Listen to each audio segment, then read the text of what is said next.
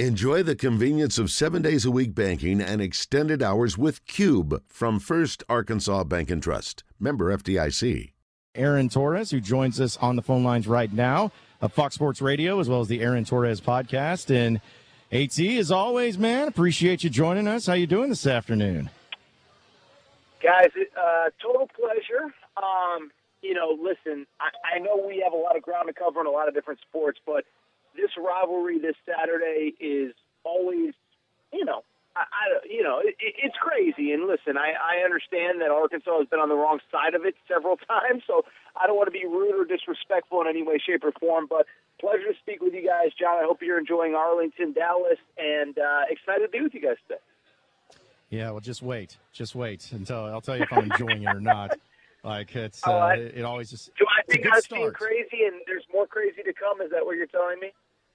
Yeah, well, again, it, it's kind of like uh, Arlington. Every time I take the trips, like Game of Thrones. You know, the lead up to it is amazing, but the finale just ruins it all, and so I just never really enjoy myself uh, as much. But you talk about this great rivalry, as you mentioned it, and, and the games like this. It's it's just amazing where you know there's been a lot of close games we've all talked about and whatnot, but it's also just very crucial for both of these teams, both of these coaches, even in this game, maybe more so than ever not many times have you seen this matchup. I think Kevin Sumlin and Bret Bielema faced off against each other in 2017 in their final years, but not to say either one of them, if they lose this game, they're going to get fired. But man, both of these coaches, Jimbo Fisher, Sam Pittman, they really, really, really need this win for many different reasons.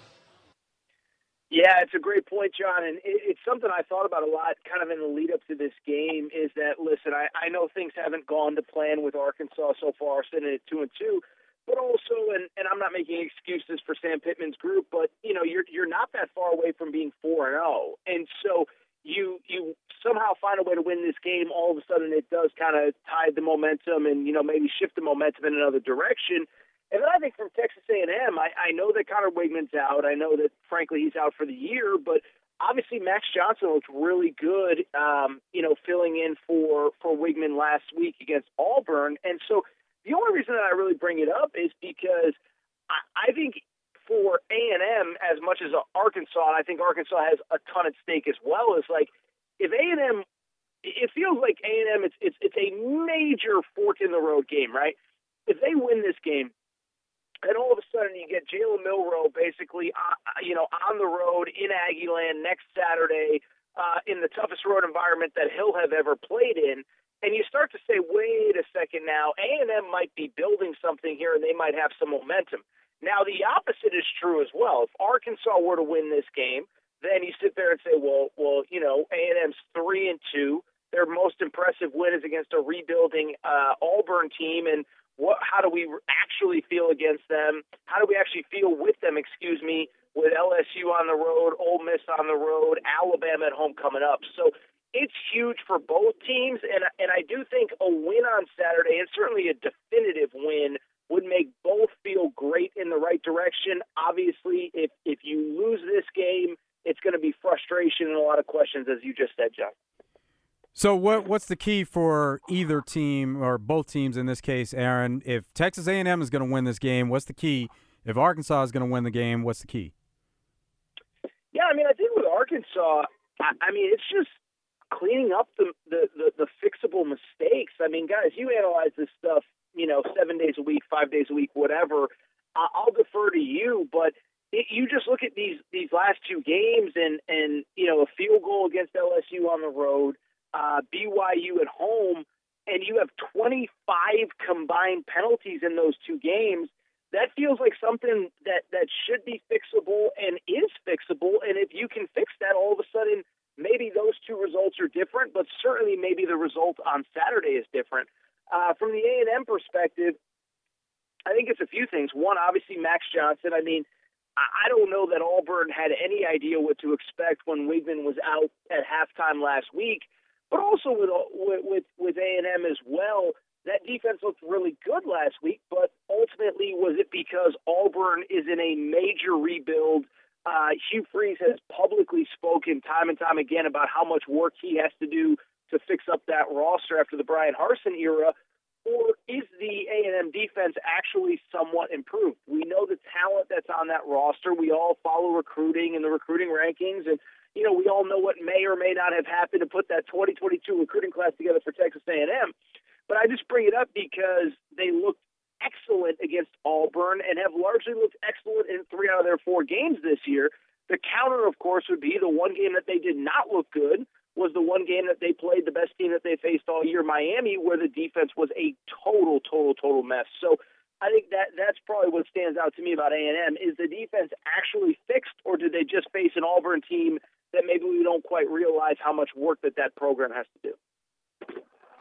So, Aaron, I'm curious about uh, just it, we're I guess what is this a quarter away, getting closer to a third away, maybe from the college football season coming to an end, which is really sad when it's put that way. But just overall, what would you say is, or some of, the biggest surprises in college football so far this year, whether it's good or whether it's bad? Some of the things that's really surprised you so far.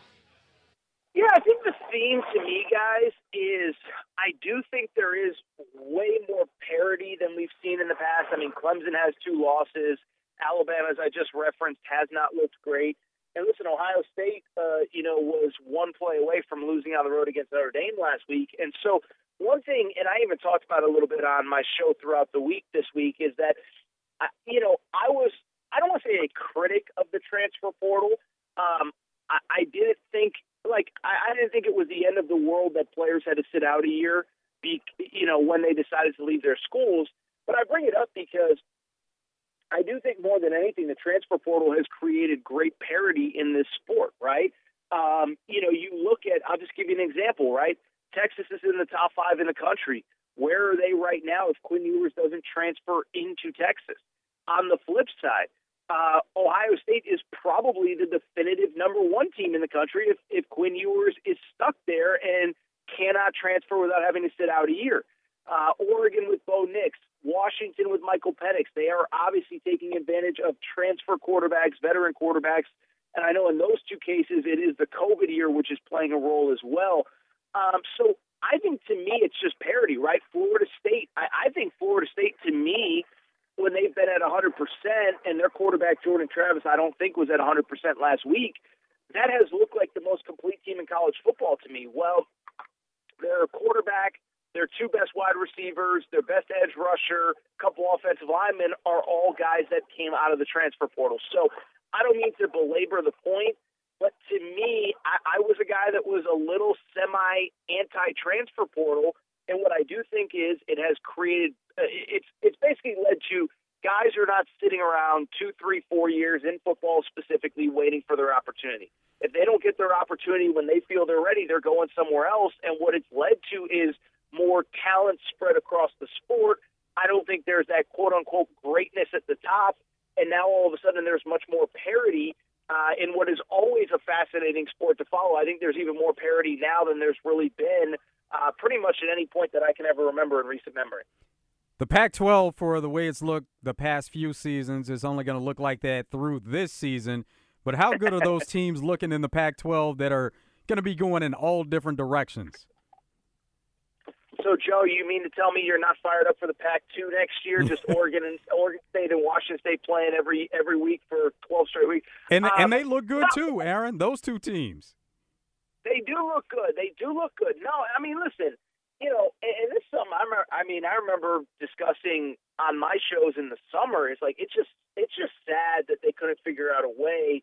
Um, but I think what stood out to me is something I know that I've talked about over the last couple of years, and something I know I'm sure I've talked about with you guys at various points is, you know, I think the, the the West Coast has a little bit of a negative reputation, and I think it's I think in many ways it's fair, but I do think there are a handful of programs that are really committed to competing at the highest level of college athletics, whether it's Oregon, whether it's Washington, whether it's Arizona basketball, whether it's USC football uh, and I, unfortunately, they're seeing the fruits of their labor at the worst possible time. And what what this year really just points out to me, Joe, is you know the importance of the right coach, the right infrastructure, all that. I mean, listen, you know we can debate if USC is going to win this weekend or how bad their defense is, but I think we all agree that USC, you know, two off seasons ago, basically said this is a fork in the road moment. We cannot just assume that we can hire anyone we want and we're going to be fine. We have to go get the biggest name we can get. They did with Lincoln Riley.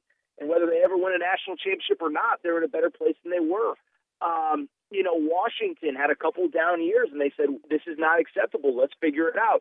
I think you can even look at Colorado, and and I know that that that Deion and coach, you know Coach Prime is is a polarizing character, but listen, that school made a commitment knowing that at the very least they were going to be super high profile and they were going to have a, a, really dynamic quarterback and some really dynamic skill position players highlighted by Travis Hunter. That was a program that was tired of being mediocre, tired of going through retreads and guys that have this and what about this guy? No, they they went big, and so I give the conference schools credit um, and I think the product has been really good. By the way, UCLA, I'm sitting here about five minutes from the Rose Bowl. Um, you know, we can make fun of the crowds and the this and the that, but UCLA about four or five years ago made a commitment to major college football going to get Chip Kelly when we know SEC schools wanted him. And so it, it, what it really just speaks to more than anything is a commitment. I, the football is really good out here, um, and it's certainly going to make for a fascinating – uh, back half of the season here because obviously all these teams are eventually now going to start playing each other. It's going to lead to some awesome results and some awesome games here over the next probably six to eight weeks. Speaking with Aaron Torres of the Aaron Torres podcast and Fox Sports Radio here on Out of Bounds. And Aaron, I know with all the stuff going on in college football, it's really uh, still pretty early. I know that we can kind of get an indication of what some of the teams are looking like, but uh, kind of going back, I asked you about the biggest surprise, but now I want to ask you about who do you think is the biggest contender and who do you think is the biggest pretender in college football? Who's somebody that you're feeling like, oh, yeah, this is legit, this is the real deal Holyfield, and who's somebody that everyone's buying into, but you still have not seen enough from them just yet?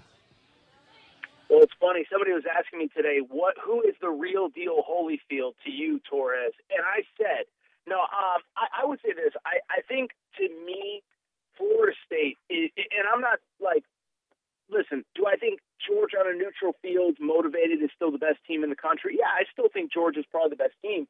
But you look at Florida State, and it's a few things. I mean, one, they have the two big wins. Uh, you look at that conference, Clemson already has two league losses, so they're, I don't want to say they're out of the ACC championship game contention, but you look at Florida State, I do believe, by the way, I, I think when they were at 100%, they were the best team that I've seen so far. That was against LSU. For people who don't follow Florida State on a day to day basis, their quarterback, Jordan Travis, got hurt prior to last week's Clemson game, and they still found a way to win. Uh, so I bring it up because to me, that is the best team that I have seen at full strength. Doesn't mean that they're going to win the national championship, anything like that. Um, but, you know, I, I, I think they're a fascinating story. John, really quick, did you ask me who I think is legit or who I think is a, a, fraud, or what, what was exactly the question? I know I started with Florida State, so I just want to make sure I'm answering your question correctly. Yeah, essentially, I was just asking you who's who's a team that you were like, yeah, gotcha. this team is legit championship contender, and the other team that maybe a lot of people are saying they are, but you still don't believe in it just yet. Gotcha. Yeah, I think for the second the second side of that question, John, to me, I think it's the entire Big Ten. And I'll, uh, listen, I mean, Ohio State. Uh, I don't know if you guys have had a chance to talk about Ryan Day this week, but I thought those quotes were certainly interesting. He said them literally five minutes before I went on air on Saturday night, so we reacted to them in real time. But listen, you know, it was a great moment. They were also literally one play away from being three and one with games at Michigan against Penn State at home still to come. So you look at Ohio State. Michigan hasn't played anybody as they go on the road against the Nebraska team that's improved this week. Penn State basically has played essentially all their big games at home so far. If you even want to call Iowa and, and, and West Virginia big games. So I guess what I'm trying to say is there are three teams in the Big Ten that appear to have separated themselves but I don't know that I'm totally sold on any of them. I think you could argue Penn State has looked the best out of all of them, but have had the least success in the last couple of years. So that's probably where I would stand right now. So I would say Florida's looked the best. I do think Georgia in the SEC deserves the benefit of the doubt until further notice. Um, but then I would also say that Big Ten is, is to me still fascinating because you have three good teams at the top.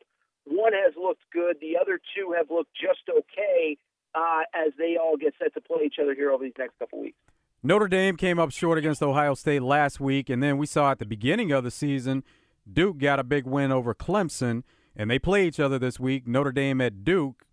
What are your thoughts on on that matchup?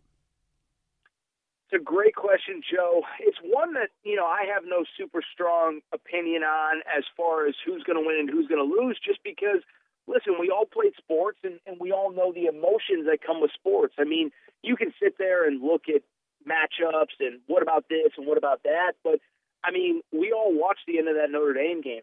We all saw those players on the sidelines essentially jaws on the floor uh, you know, trying to process what happened in front of them as Ohio State scored on the final play from scrimmage of that game. So I think it's easy to sit there and say they're the more talented team, but one, how do you handle the emotions? And then the other aspect of it too is I, I do think Duke's a pretty good team. Like they took care of Clemson, they won by 21, and I know that was kind of a weird night, and Clemson had a million turnovers, but Duke is a very good football team, and so that's one, Joe. I don't know that I really have a strong opinion on. Duke will have the home field advantage. Um, I'm told that it's going to be one of the biggest and best crowds that they've had there in quite some time. Obviously, Clemson struggled in that environment just three weeks ago. So I would probably, I mean, if I had to take a guess, I would probably actually lean Duke a little bit at home. But that's one, guys, I just, I don't know that I have a super strong opinion on.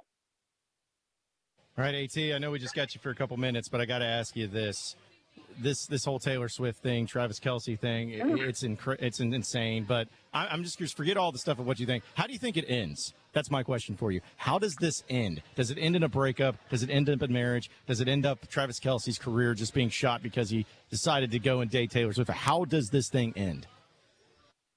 You know, it's first of all, I appreciate you asking the hard hitting questions that America really wants Always. to know. Um, no, my wife asked me the same thing. She's like, so do you think this is like the one for her? And I'm like, no, this is going to end with a bad breakup and a really good song and another billion dollar world tour uh, in, you know, a year or two from now. Listen, I, I'm far from a, uh, a dating expert by any stretch, but I don't know. I've seen this one too many times. You know, star athlete, star entertainer, oh my goodness, they're the hottest thing that's ever happened. And then six months later, it's a thing of the past. And then the other thing too, I, I don't, I don't know how long they've been privately doing things behind the scenes, but you know, to now she's going to road games. I mean, it's one thing if you know, hey, I want to support my man at home, and you know, I'm just getting to know him, whatever. But now she's traveling to New York to face the Jets, Jets, Jets, Jets. Uh, I'd be, I, you know, listen. Let me let me put it this way if I was one of Travis Kelce's best friends, I wouldn't be blocking off uh, weekends anytime in the near future for an impending wedding. I wish the two nothing but the best. If this is true love and I'm wrong, uh, your producers can play this clip uh, for me every time I come in going forward. But this feels, uh, I don't know, it feels like it's pro. I don't know, you know, it, it doesn't feel like it's, uh, you know, meant to last forever. I guess is the best way to put it. Well, I love how uh, one of our texters from the 870 said, our Southern Structural Solutions text line says, you want to know how it ends? It ends with the top 40 song. That's exactly That's what I'm saying. Ends, which, it's going to be yeah. a great song that we all know every word to, and we'll be singing it at, you know, some Taylor Swift concert in 2027, and we'll know it's about Travis Kelce. Like, remember that guy that used to play for the Chiefs? What was his name that she dated back in 2023? Um, you know, so we all know how Yeah. it's going to end, and it's going to end with a lot of money in her pocket. But anyway. Yeah, well, e- either way, though, it'll be great to see if hopefully still playing in the league when the breakup happens because, you know, every single NFL stadium, opposing NFL stadium, is going to be blaring that song every single time against the Chiefs. But should be a great one. Well, AT, as always, man, we appreciate you joining us. Enjoy the weekend, my man. You deserve a little time off, and I'm sure we'll be catching up with you later this season, all right? Both of you guys, thank you so much. Have a great Friday. John, be safe in Dallas. I appreciate you guys. Thank you.